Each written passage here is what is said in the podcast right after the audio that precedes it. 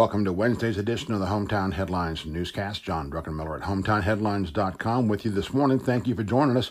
Here's what's going on today. Let's start with dining and drink. Bucket O Shrimp, a popular new spot over on Dean Avenue, has added new hours. They are now open Tuesday, closed only on Mondays. Update for you there.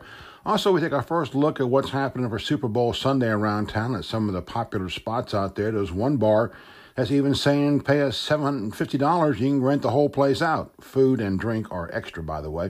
Also, a new tobacco shop, a different kind, not what you think, coming down to Cedartown with a very cool looking cedar bar. Those details today as well.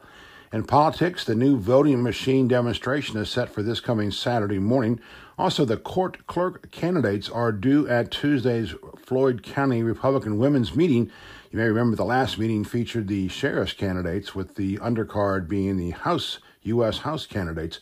That meeting, by the way, uh, 11:30 a.m. start, 12 o'clock meeting. Red Lobster, Shorter Avenue, this coming Tuesday. Also, uh, the Senator David Perdue has made his appointments for his local reelection chairs. We have those details for you from all four or five local counties. We have the latest on the Marina fire from over in Scottsboro. It seems a father has lost his wife and five children in that blaze. A relief fund has been started. We have the latest details courtesy of News Partner News Channel 9. Georgia Northwestern, good news today. The echocardiography student Christina Bullock has been named the 2020 goal winner for the school. Also, English instructor Mandy Jones is the college's Rick Perkins Instructor of the Year. In Buzz today, Floyd County Schools has been named a Common Sense District. Rome Middle Theater features Coke Tokens of Affection coming up February 17th and 16th, weekends only. And this week's Downtown Development Coffee Break is going to be at Aventine on Friday morning. Other stories today are Ware Mechanical Weather Center update, a little bit of rain and a slightly cooler temperatures today through Friday. Obituaries, we say farewell today to John M. Birch and Deacon George Chisholm. Also, in dining news, we have the, the public health restaurant inspection scores for you. And Greater Community Bank Crime Watch report updates on area arrests from Floyd, Bartow, and Gordon, Gordon counties. Let's make that Polk County. Truett's Chick fil A Sports Report for the morning. Number one, basketball. A lot of scores from last night's boys and girls high school games. We also have the schedule coming up for this Friday night. Don't forget the season, regular season, about to come to an end. Tournament time just around the corner.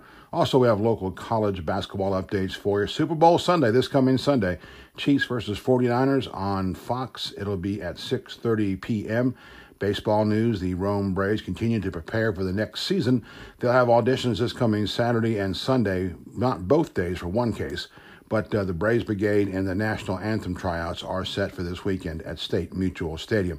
Community sports updates, tickets still on sale for the 2020 Hall of Fame banquet set for Monday, February 10th at the Forum. Also, Harbin Clinic's Upper Conathon 5K run and 2 mile health walk returns on March 14th. You can sign up right now. Next up are Wednesday rants of the days, and we'll start with some bad news first. This has been a vicious week for families when you consider local headlines. Number one, the loss of NBA legend Kobe Bryant, his daughter, and of course the other families in that helicopter crash in California on Sunday morning. Also, the slaughter of a Craven, North Carolina family of five in a horrible murder suicide. And then, too close to home, those rumors we heard about one family member losing multiple family members in that fire over in Scottsboro, Alabama, those stories have now been confirmed. A father lost his wife and five children in that blaze. We have those details and updates and how you can help that family, by the way. There's an online uh, donation portal set up there as well. Each of these is a tragedy in its own, but when the headlines seem to flow one after another after another, it really does chill you. You think of your family, your work family, your church family, and so many friends, some of them closer than family. 2020 is off to a very rough start, that's for sure. A lot of people today need a lot of our prayers today. Another great agenda is coming up for the Floyd County Republican women. Earlier this month, the Republican sheriff's candidates were the guests amid the fried shrimp and cheese biscuits at Red Lobster. It drew a standing room only crowd and was sprinkled with other political hopefuls as well. Next week, next Tuesday, the Republican clerk of court candidates are due. That's incumbent Barbara Penson and challenger Joe Kostelnik.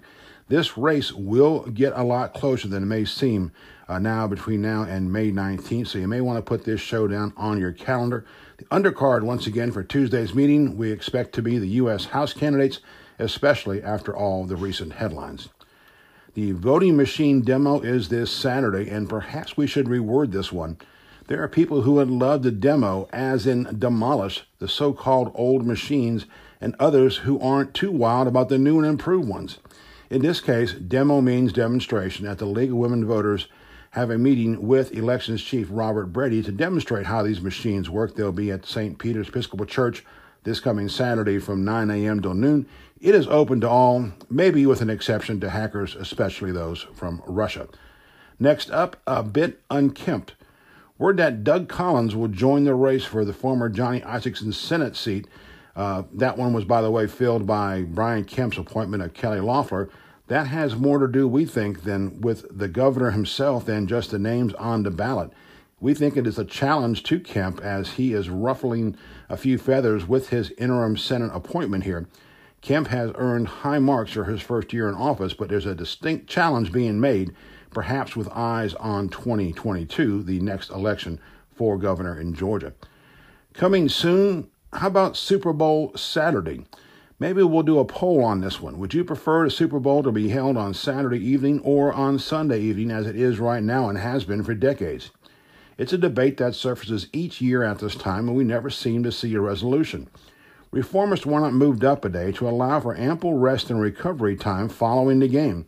Let's face it, it isn't about the pigskin unless the pigskins are the type you pour into a bowl and dip into some sort of concoction. We're not sure how local pastors would react to the switch, seeing all those groggy folks in church on a Sunday morning. However, they may be more tolerant and more forgiving than the boss on Monday morning after a Saturday night. Make that Sunday night Super Bowl. We kind of like the idea. And we wish the college football national championship would do the same thing and maybe in very early January, say maybe January 1st, like the way it used to be. This is John Druckenmiller at hometownheadlines.com. Thanking you for joining us today. Continuing news updates on our website, hometownheadlines.com. As always, we start, we finish with the stylish renderings of Funky Druck from our good friend Funky Harry Musselwhite. Have a great day in Northwest Georgia.